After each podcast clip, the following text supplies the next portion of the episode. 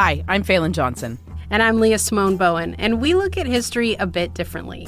Have you ever wondered how hundreds of wild horses came to inhabit an island in the Atlantic Ocean? Or what Lord of the Rings and a small town in Manitoba have in common? Or the burning question Did Canada invent the teen drama? The Secret Life of Canada is a podcast about the country you know and the stories you don't. New episodes available now wherever you get your podcasts. This is a CBC podcast. Virginia, your little friends are wrong.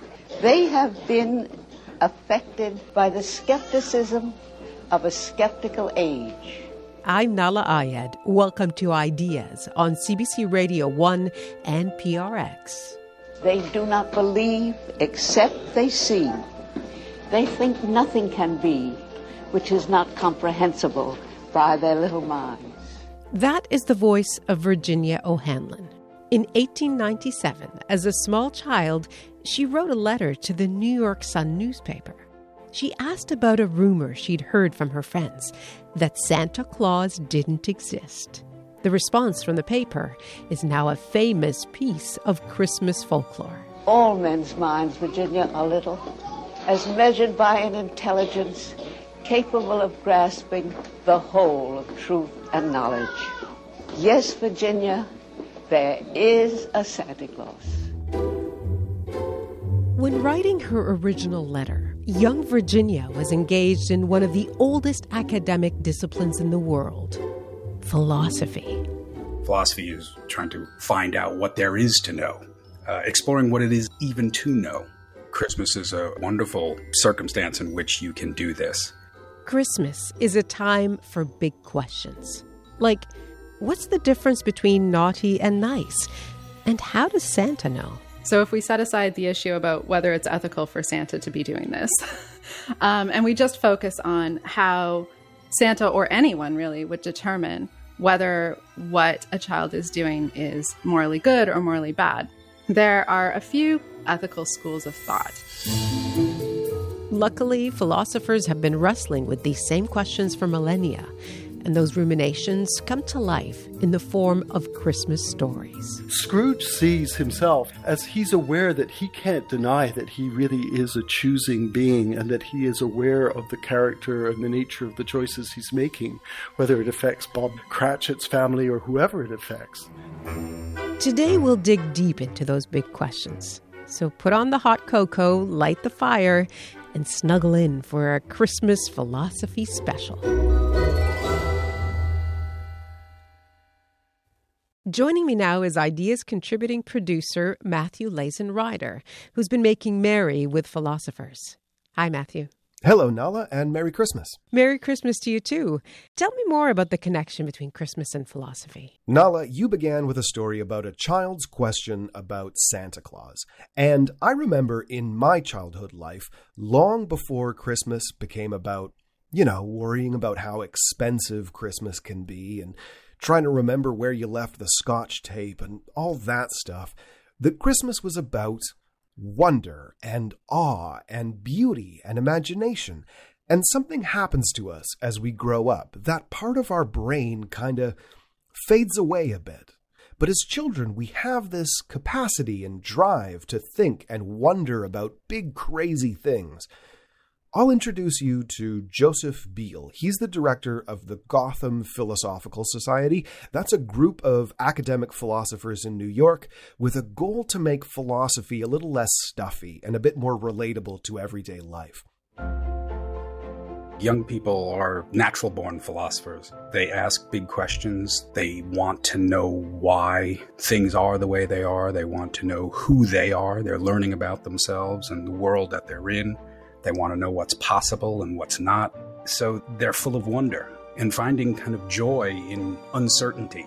And Joseph thinks just like lots of us lose our capacity for imagination and wonder as we grow up, we kind of shut down the philosophical parts too, and we learn to stop asking big questions teachers and parents, adults, not answering the questions or not really giving them the time to explore the questions because there are other more important things that we think we need to be focusing on or learning.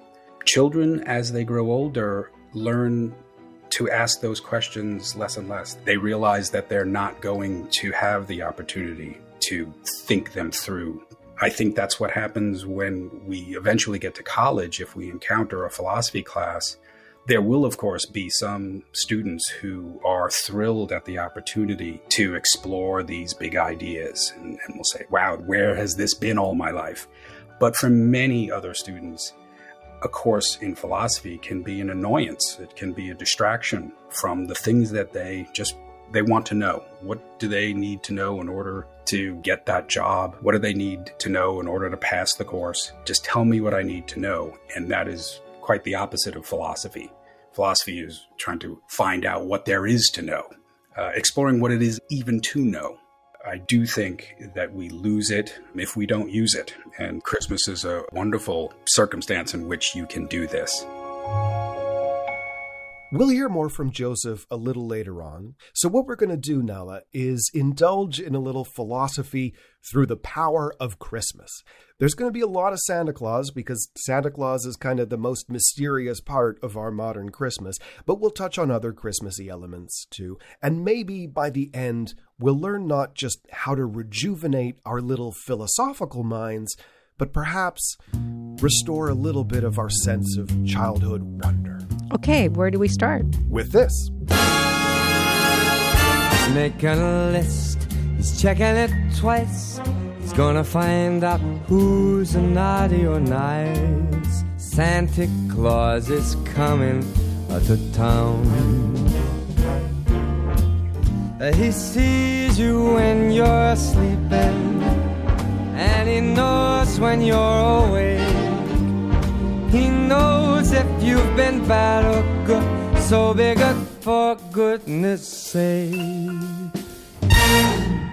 So, core to the lore of Santa Claus, he knows who's been naughty or nice. So, there's a huge philosophical problem there, and that is what counts as naughty and what counts as nice. And the field of philosophy that deals with that question is called ethics. I had a conversation with one philosophical ethicist here in Vancouver about what Santa Claus's moral framework might be. My name is Jill Fellows. I'm a philosophy instructor at Douglas College here in British Columbia, and I'm really obsessed with ethics and all that fun philosophy stuff. So, if we're looking at how Santa would determine whether or not a child was naughty or nice. I mean, whether or not that determination and surveillance itself is an ethical thing. Um, and we just focus on how Santa or anyone really would determine whether what a child is doing is morally good or morally bad. There are a few kind of general ethical schools of thought that we could start with as, a, as an entry point. And what ethics basically tries to do is ask, what should we do, or who should we be, or what should the world be like? How should we remake the world? So you can know a lot about the way the world is, and that's a lot of what sciences and social sciences tell us. Then we take that information and we try and decide what should we do with this knowledge? And how can we use this knowledge to make the world a better place? One possible advantage of Santa is that you might think Santa gives you kind of a guideline for how to behave. Well, be nice and don't be naughty. But then of course you have to ask yourself, well, okay, but what what does it mean to be nice or be naughty? I mean, it's a huge question, right? You could you could spend your entire career on that if you wanted to. And even once you'd finished your entire career, so or your whole life, right, studying it, we'd still have a lot more questions than we have answers. I mean, philosophers have been looking at this for over 4,000 years in the Western tradition alone, so it's massive.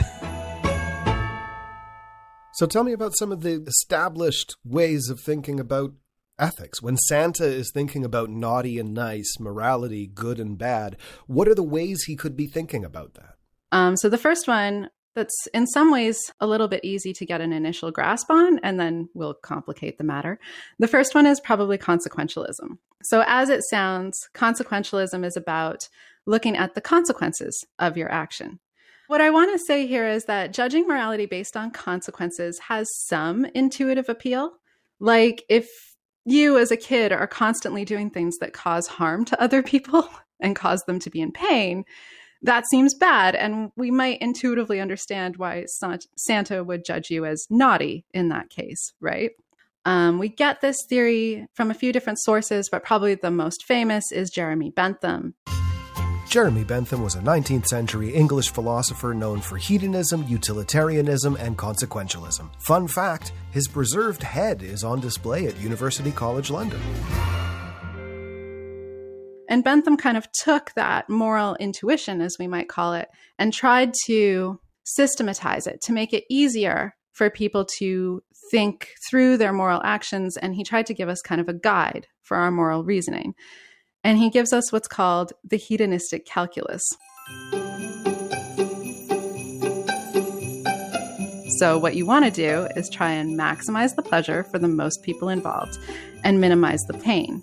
And the calculus has a number of different points. For example, you're supposed to think about the intensity of the pain or the pleasure that your action might cause. So, how much pleasure are you going to bring to people, or how much pain are you going to cause? The duration, how long is this going to go along? The certainty, how likely is pleasure to come of your action or pain? And another one that I'll mention, this isn't all of them, but it's enough, is the extent. Like, how many people are you going to affect? So, if you can bring a little bit of pleasure to a huge number of people, that would count very highly on Bentham's calculus, right? Because the extent would be really, really big.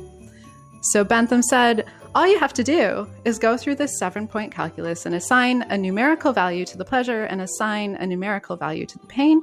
And then it's just like really simple math. you add up all the pleasure and you add up all the pain and you take the pain away from the pleasure. And if your action results in more pleasure overall for more people, this is a moral thing and you were nice, not naughty.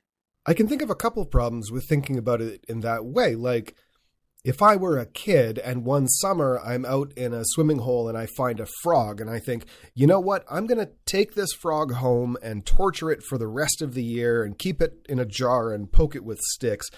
But then close to Christmas, I give all of my friends I know a candy, right? Right. So I've increased pleasure a tiny bit for a lot of people and made one little frog life particularly miserable. According to Bentham, I might be a real nice kid. Yeah. You might be pretty moral overall. So that's one problem is that we seem to license pain as long as the pain is localized. so we could have intense pain, but not for very many people, but mild pleasure for a ton of people, or in your case, intense pain for a frog and mild pleasure perhaps for a bunch of other people or other sentient beings of some kind.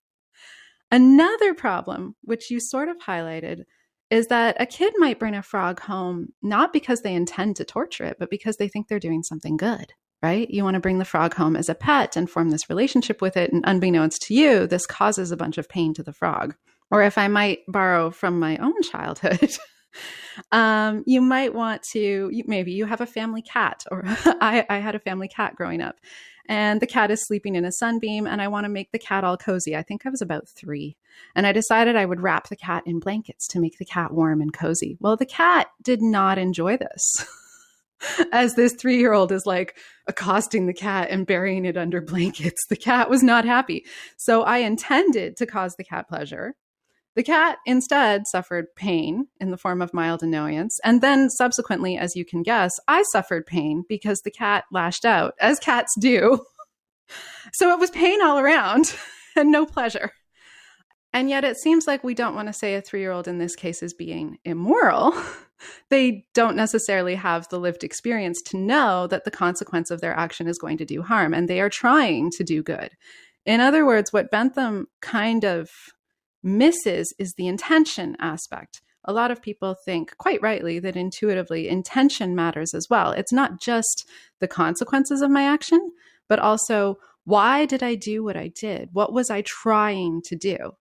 And so, even though my intention in this case backfired and I ended up with a scratch on my arm and crying, and the cat ended up sulking in the corner, we would still say it's not like I was morally bad to do that. Yes, I need to learn from this mistake and move forward, but it, it doesn't seem that I've done something naughty in that kind of blameworthy sense. So, if Santa were a Benthamite consequentialist, that would have counted against you in his big book.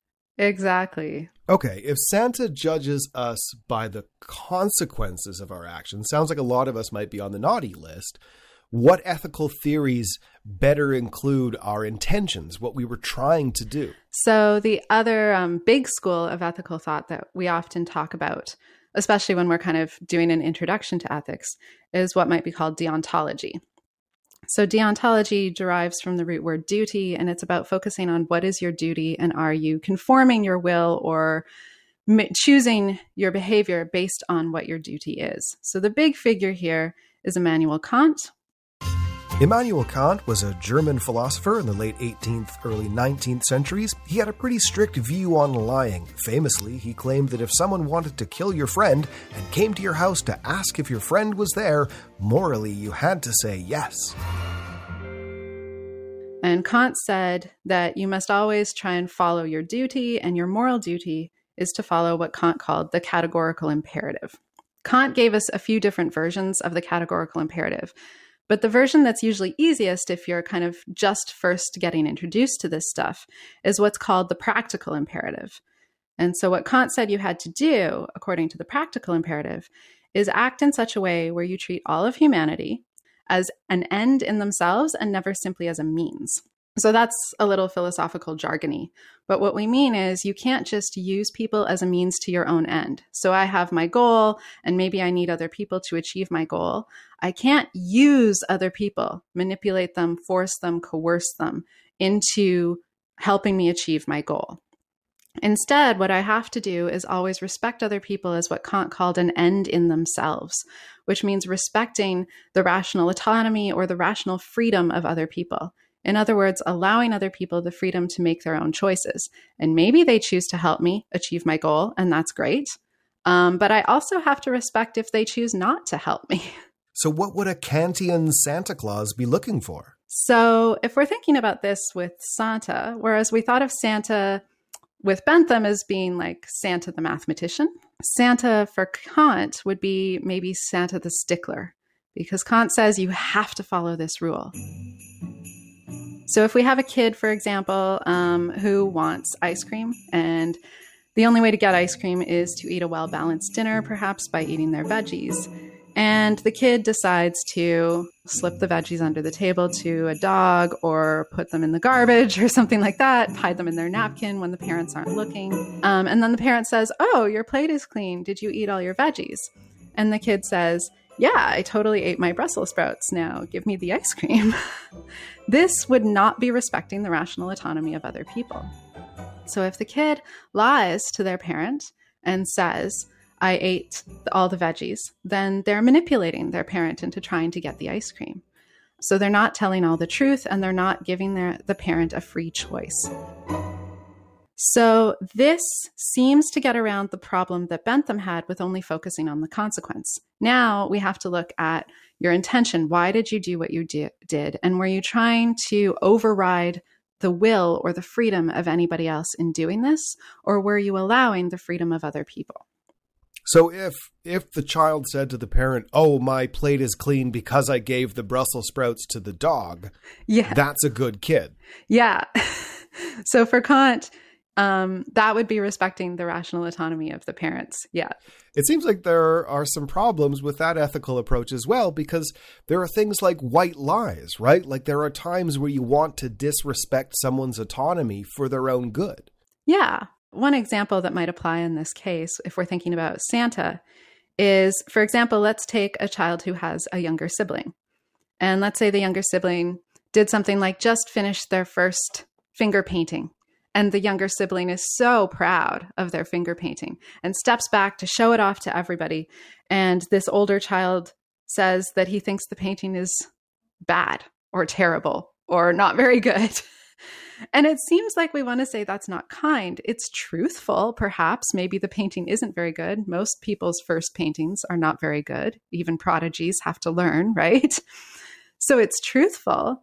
Um, and so we might say it's respecting the rational autonomy of the younger brother or younger sister to tell the truth and say, yeah, your painting's really, really bad. Oh, you think that's a dog? That doesn't look like a dog at all. So it might be very truthful and it might be respecting the rational autonomy of the younger sibling, but it doesn't seem very kind or compassionate. And so we might think that there are times when a white lie is justified, or when not telling the whole truth is justified, or when overriding somebody else's will is justified to protect them, for example. Perhaps we can't always respect the rational autonomy of everybody around us. Sometimes we think we might have to override somebody's rational autonomy in order to protect them. So an older sibling might have to manipulate or, or coerce a younger sibling in order to actually protect them. That could happen as well. So for Kant, you follow the categorical imperative not because you want something, but because you just intellectually recognize it is right. In fact, if you follow it because you want something, then Kant thinks you're not truly making a free decision. Because, of course, if Santa changed his mind and decided that nice kids no longer got presents, nice kids got coal, and naughty kids got presents now, Santa changed his mind, suddenly you would start acting in a completely different way, right? Which means that as a child, your or anybody really. Your actions are not governed by what you have determined is right. Your actions are being governed by forces outside of your control. They're being governed by in this case the whims and judgments of santa claus.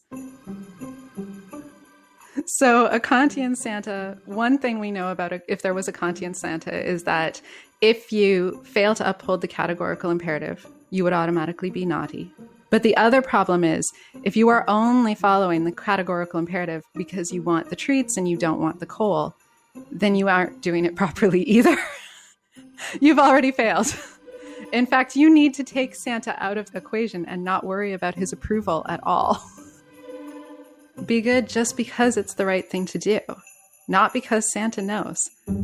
Okay, so a consequentialist Santa doesn't care about your thoughts or feelings or intentions or principles, only the end result.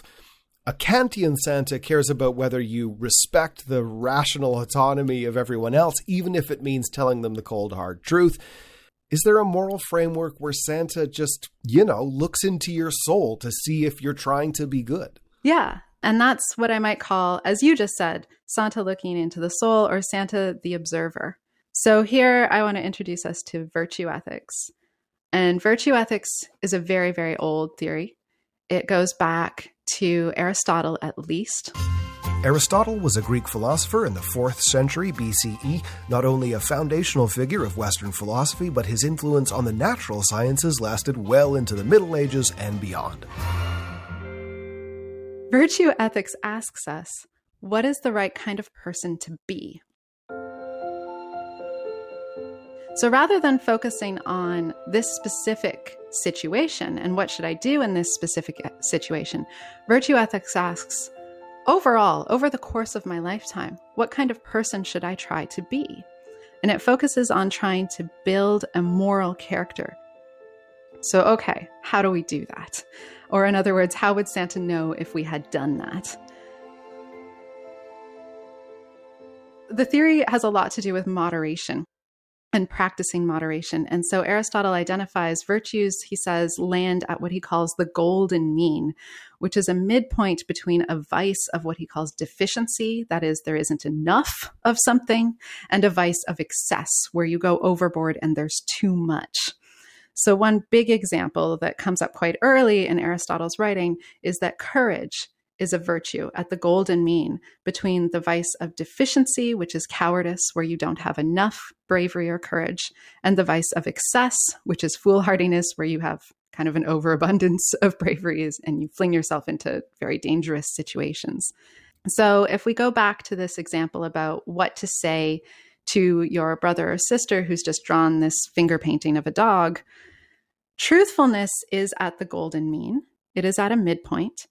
But it's a midpoint between deception, that is lying, which is a vice of deficiency, and what Aristotle calls kind of a boastfulness or a hard truth. So there are two different ways of going to a vice of excess, right? You might be overly boastful and telling everybody who will listen about how awesome you are. And, and maybe you have accomplished a lot, but you're kind of going on about it a lot. Or you might tell hard truths, truths that hurt people. And yes, it's true, you're being truthful, but this is an excessive use of truthfulness. It's not a moderate use of truthfulness. So, part of achieving the golden mean of truthfulness would be learning when to tell the truth, how to tell the truth, and when it might be best to keep silent. So, that's the first thing we have to do. But the second thing we have to do is practice aiming for the golden mean. And we're going to make mistakes, said Aristotle. So the real point of virtue ethics is that morality is a skill that you have to practice until it becomes second nature. And when it becomes second nature, you actually remake yourself into a moral person. You reshape your soul or remake your character. So, in some ways, I like virtue ethics because it is a very positive theory. No matter how naughty or how bad you are, you can work to make things better, to make yourself better. If Santa is an Aristotelian, what's he looking out for? So, if we think of Santa under an Aristotelian model, an Aristotelian Santa or Santa the Observer would watch over the course of a year. What kind of person were you at the start of the year? So at the end of Christmas 2019, I suppose. and then what kind of habits did you seek to acquire over the course of the year? How did you try and practice morality? So, morality is a skill, just like any other skill. And just like any other skill, you're going to suck at it at the first, right? So, the first time I tried to learn a musical instrument, I was very, very bad. I'm sorry to my parents who had to listen to me, but I got better over time, thankfully. And so, the point isn't to penalize you for any failure. An Aristotelian Santa Claus would look at the overall trend of the last year and what kind of progress did you make? What kind of efforts did you put in to find the golden mean and to practice finding the golden mean over and over and over? really, um, crucially, for Aristotle, we never really get to say somebody is a fully good person or has achieved the main goal of virtue ethics until the end of their lifetime, until we look back on it. So the idea is that you look back at the end of your life and you feel satisfied about the kind of person you were, the kind of actions you took, the kind of virtues you cultivated, and you you feel good about who you have become and about the kind of efforts you've put in to become that person. For Aristotle, the real value of virtue ethics and the real value of practicing virtue is not that you're going to necessarily get a reward from Santa or anybody else. The reward is that you will actually be a happier, better, more well rounded person, and that you will have less regrets at the end of your days. So you will kind of give yourself the present. You won't need Santa.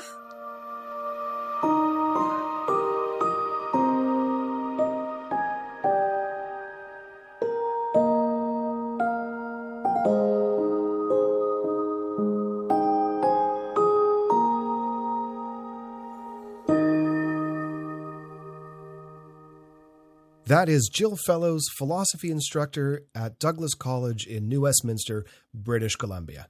Okay, Nala, you see how complicated a little thing like naughty or nice can be? Philosophers have been thinking about this for thousands of years, and Jill didn't even give us a comprehensive list of ethical frames. Santa could believe in divine command theory. He could be a Rawlsian justice theorist. He could be a moral skeptic or a nihilist. We just don't know far more complicated than I ever imagined. I can't wait to hear about the moral framework of Scrooge. right? Imagine trying to suss that guy out. I will say, though, for the benefit of all the children out there, and this is an important point, your parents might try to tell you that nice means obeying your parents. And who boy, is there a rich history of debating whether or not we have a moral duty to obey authority or the law we don't have time to go into the multi millennia story of that, Nala, but I will just say to all the kids out there, there is no guarantee that Santa's moral framework is one where you have to obey your parents no matter what. So tell them that. Matthew, I'm really sure that parents will be very pleased you said that. I hope they are.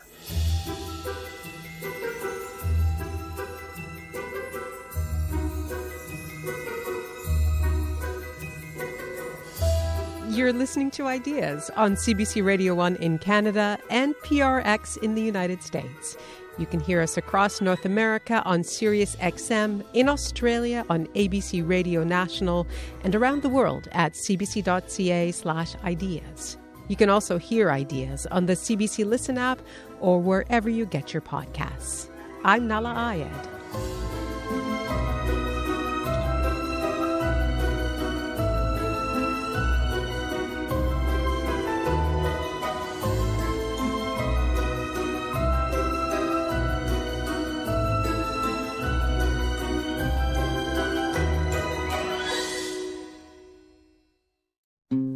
Hello, I'm Jess Milton. For 15 years, I produced The Vinyl Cafe with the late, great Stuart McLean. Every week, more than 2 million people tuned in to hear funny, fictional, feel good stories about Dave and his family. We're excited to welcome you back to the warm and welcoming world of the Vinyl Cafe with our new podcast, Backstage at the Vinyl Cafe. Each week, we'll share two hilarious stories by Stuart, and for the first time ever, I'll tell you what it was like behind the scenes. Subscribe for free wherever you get your podcasts.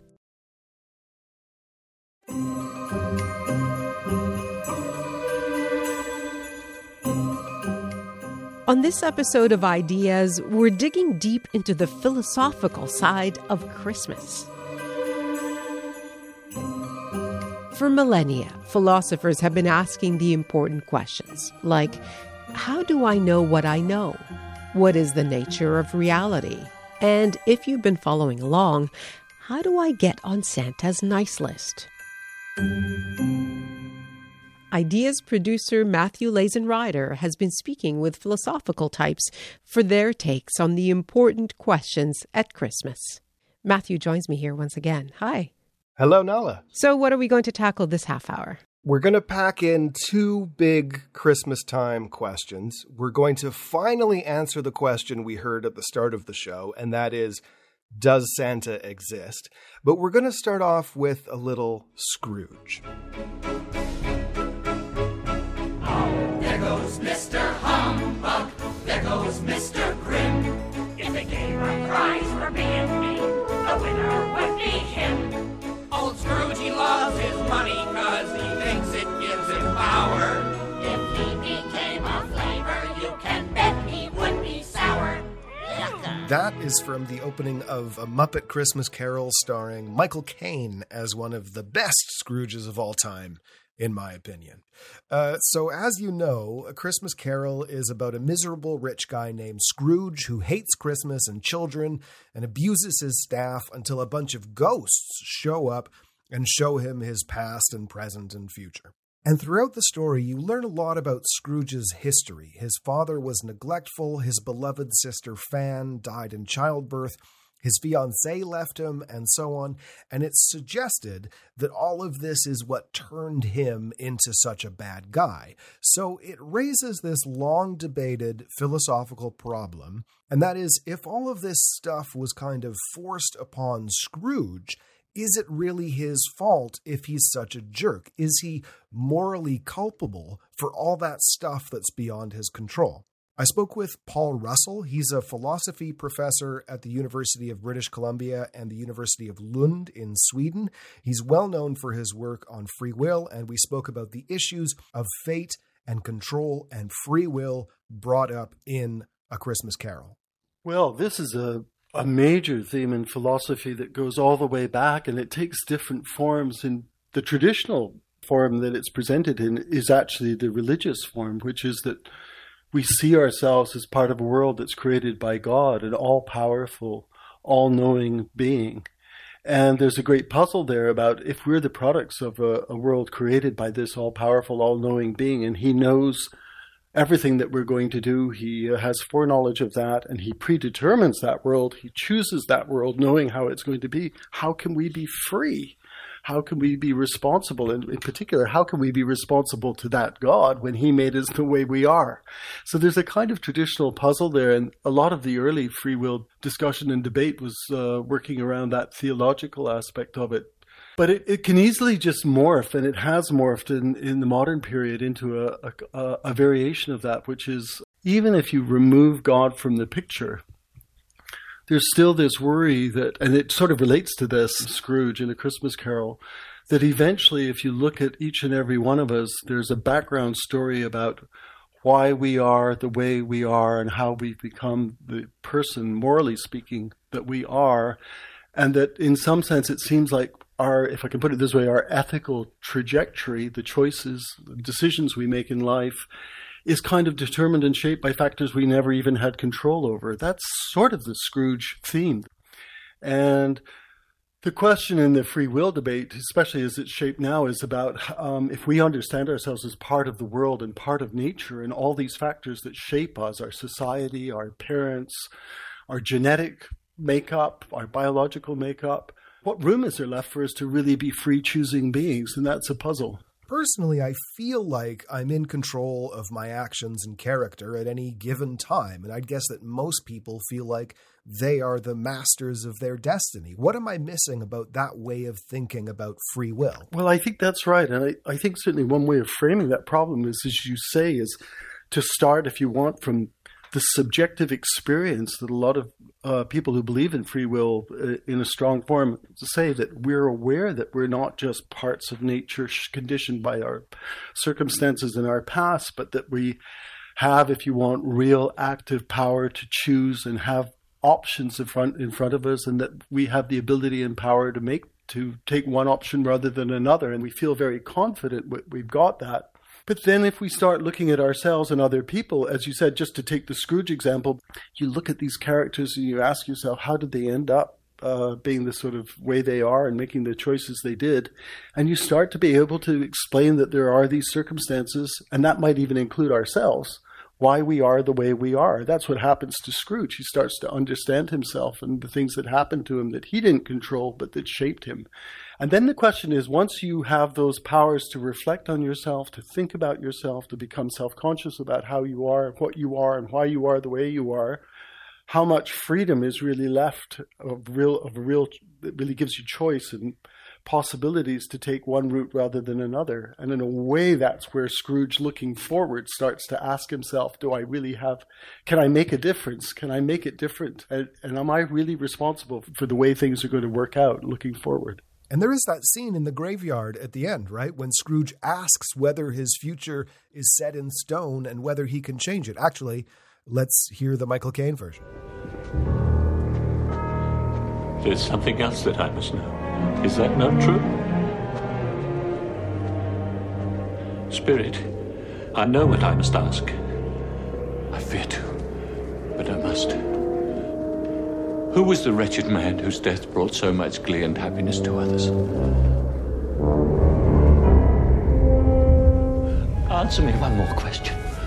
Are these the shadows of things that will be, or are they the shadows of things that may be only? Hear me, I, am not the man I was. Why would you show me this if I was past all hope?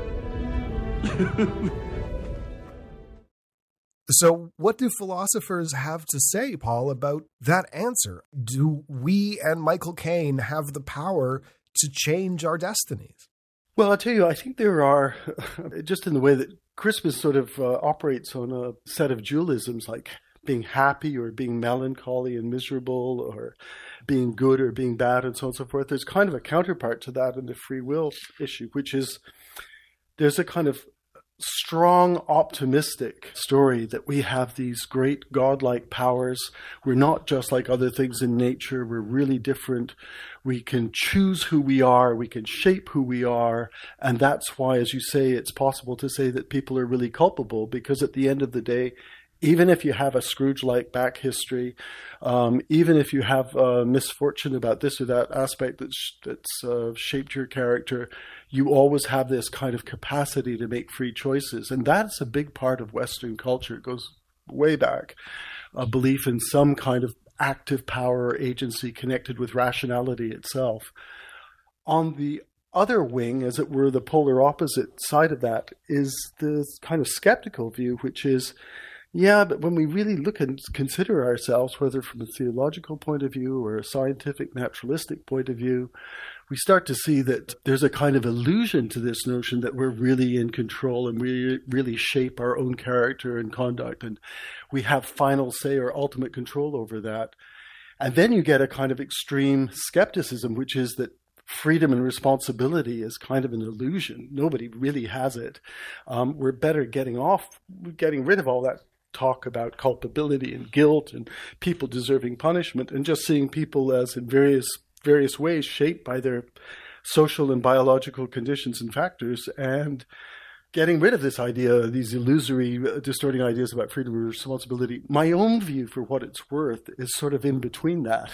I think the truth as often happens with these situations is that there's a kind of both sides have an aspect of truth, but it's important to see that it's really in the middle, which is that Scrooge sees himself as he's aware that he can't deny that he really is a choosing being and that he is aware of the character and the nature of the choices he's making, whether it affects Bob Cratchit's family or whoever it affects.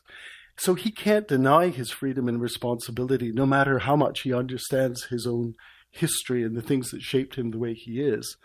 But at the same time, knowing why he is the way he is and understanding himself that way starts to be a kind of necessary basis for really reshaping his own character and his own dispositions because he starts to understand that these are the things that have made him and maybe distorted or corrupted him in various ways. So, the right view, as I see it, is that, as it were, we really cannot deny our freedom and responsibility, but at the same time, any truthful account of our human situation, whether you're Scrooge or anybody else, is that there's an awful lot that shapes the way we are ethically that we have no control over. And that includes a lot of people who we don't consider very good people.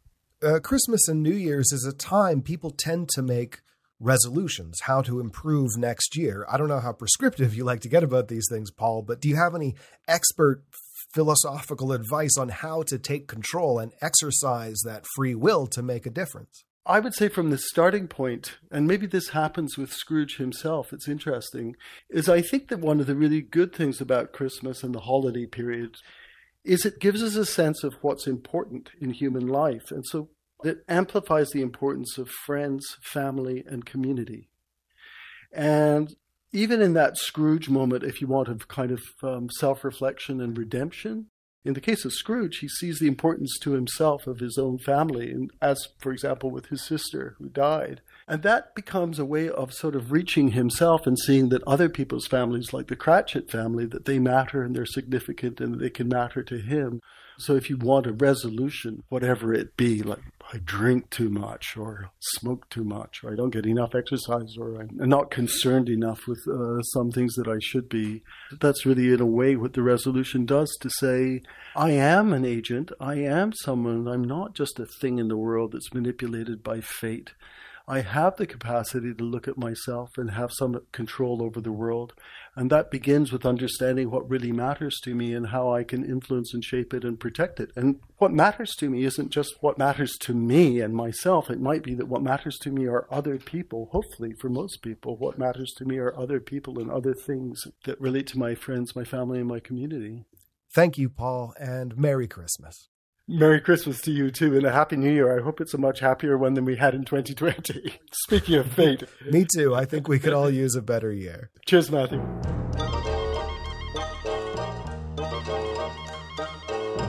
Anybody can change Scrooge, and so can you.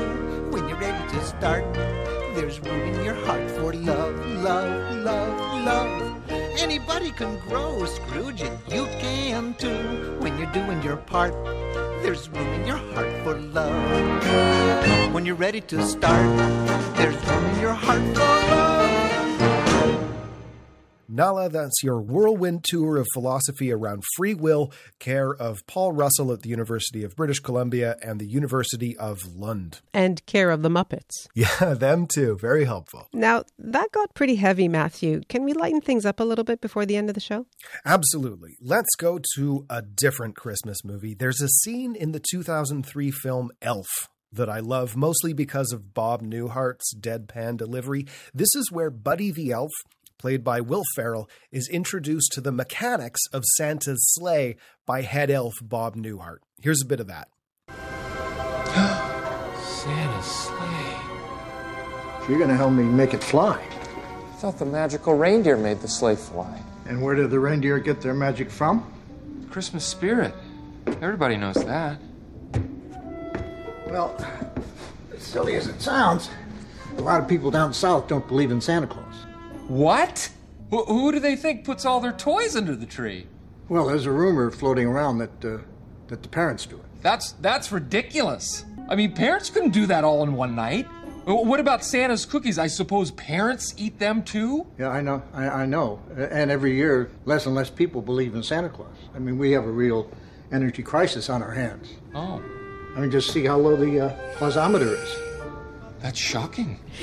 so it's a pretty common Christmas movie and TV trope, right? Santa's very existence relies on belief. He gets his abilities the flying, the being everywhere, the ability to squeeze down chimneys from the sheer power of all the people believing in him. Is there some philosophical reason that might actually be true? Almost. So there's a way you could think of a lot of things that are true only because we believe in them. Joseph Beale is the philosopher we heard from earlier, the director of the Gotham Philosophical Society, and for a few years he's noticed that Every Christmas, uh, philosophers who focus on ethics, that branch we discussed earlier, turn their attention to the matter of parents telling their children about Santa Claus. The question being, is it ethical to tell children that this supernatural man exists? So remember, under a few of the ethical frames we discussed earlier, sometimes there's an absolute ban on lying. And I spoke with Joseph about this and what I thought was an ethical question, but very soon it became a question about what it means for something to exist. I began by asking Joseph what the standard ethical argument against telling children about the existence of Santa. Well, the standard argument would be that it's a lie because you're telling the child that something exists when in fact it does not exist. And you refer to these people as Grinches. Yes, I do. To me, this is trying to take the joy out. So, is your feeling that it's okay to lie to children about Santa Claus because it's a nice story, or that Santa in some way exists? A bit of both, because there's something about what I think is true and what would make something like the claim Santa exists true that points to the fact that we're not engaged in a lie. I think that there's a way that some might suggest it's okay to tell children that Santa exists or to encourage the belief for as long as the belief lasts because it's a permissible lie. It's a it's a little fib, a bit of make believe, no harm. It's a lie because you're not telling the truth, but it's it's permissible. I actually reject that. I think that there's something much more interesting going on in the case of Santa, something that points to something very profound in the nature of human beings and the world that we create for ourselves, a world of meaning and significance, which is really more about belief making. We create this meaning, we create this value, we create this importance, and Santa Claus is an example of this. And so we are making true when we create Santa Claus. So we're not lying, we're doing something else. But if something is true, then I can point to it and say, look, there it is. If, if a cat exists, I can see it and pet it and hear it. You can't do that with Santa. What am I missing about the way we think about what exists and what doesn't? Well, that is one category of things that exist, these material things made of matter. They're sensible, so they're accessible by our senses, our, our five senses. And we can talk about what exists and what's not, and we can try to marshal evidence by use of the senses. There are other things, though, and I used the word before uh, matter, as in mattering, emotions, our loves, our the principles by which we live, um, our relationships, the significance of the relationships. It's not just the two individual people, but this thing that binds them. And it's evolving and it's there, but it is not accessible to the senses. It's something that we comprehend.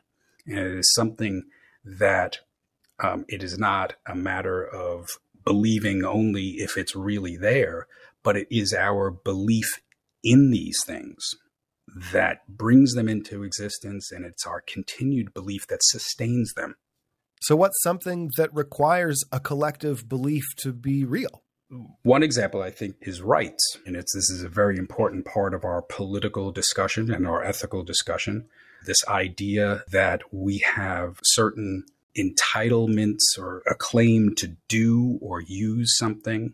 And if anyone were to interfere with it, they would be wrong. They would be in the wrong, morally speaking, if they try to prevent us from exercising our right to something or to engage in some sort of activity, speech, for instance.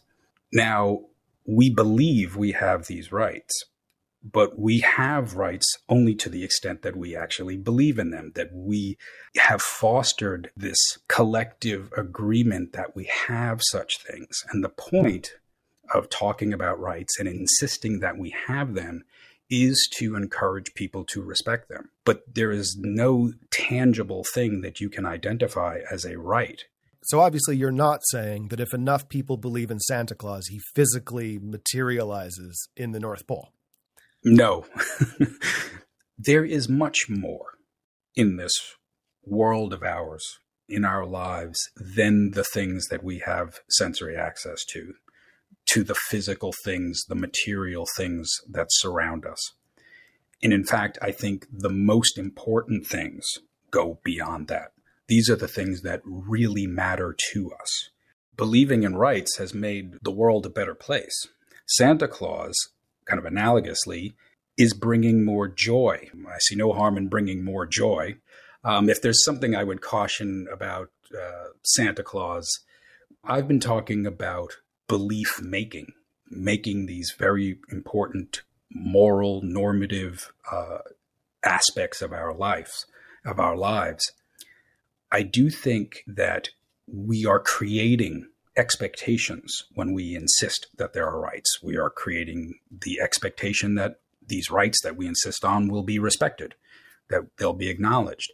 We insist on or encourage the belief in Santa Claus. We are uh, creating expectations of Santa like behavior and things that w- will happen, expectations about what what is going to happen on Christmas morning. We have an obligation then to make what efforts we can to make sure that those expectations are met. If we're going to talk about rights, then we need to act in ways which respect them. We need to take it seriously. Likewise, with Santa, we need to take efforts that the expectations are met. And where I think that this is most significant is in those who are in much greater need. We should be writing letters from Santa. The United States Postal Service has a, a letter writing campaign. They look for volunteers to write letters. We should be contributing to toy drives if we can. Uh, we should be Santa's helpers.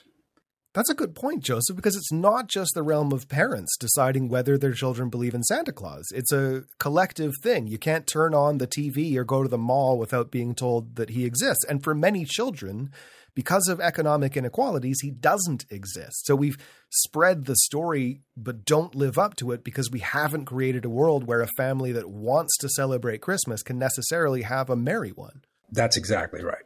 And I, I think that that's an important dimension of it. There is an ethics here, but it is on the other end of making sure that the values and the meaning that we bring into the world is acknowledged and lived up to. If we are going to bring Santa into the world, he needs help. That was Joseph Beale, director of the Gotham Philosophical Society, and Nahlah Ayed. That brings an end to our quick sleigh ride through the philosophy of Christmas. What a journey, Matthew. Thank you so much. Thank you, and Merry Christmas, Nahlah. Merry Christmas.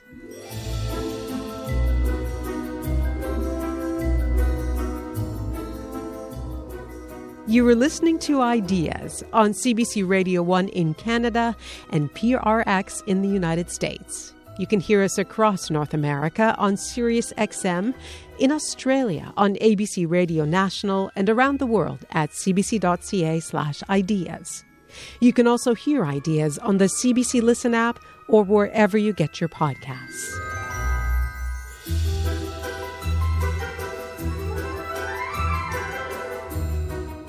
If you'd like to comment on anything you've heard in this episode or in any other, you can do that on Facebook or Twitter or on our website, cbc.ca slash ideas, where of course you can always get our podcast. Lisa Ayuso is the web producer of Ideas. Technical production, Danielle Duval. Senior producer, Nicola Lukšić. The executive producer of Ideas is Greg Kelly, and I'm Nahlah Ayed.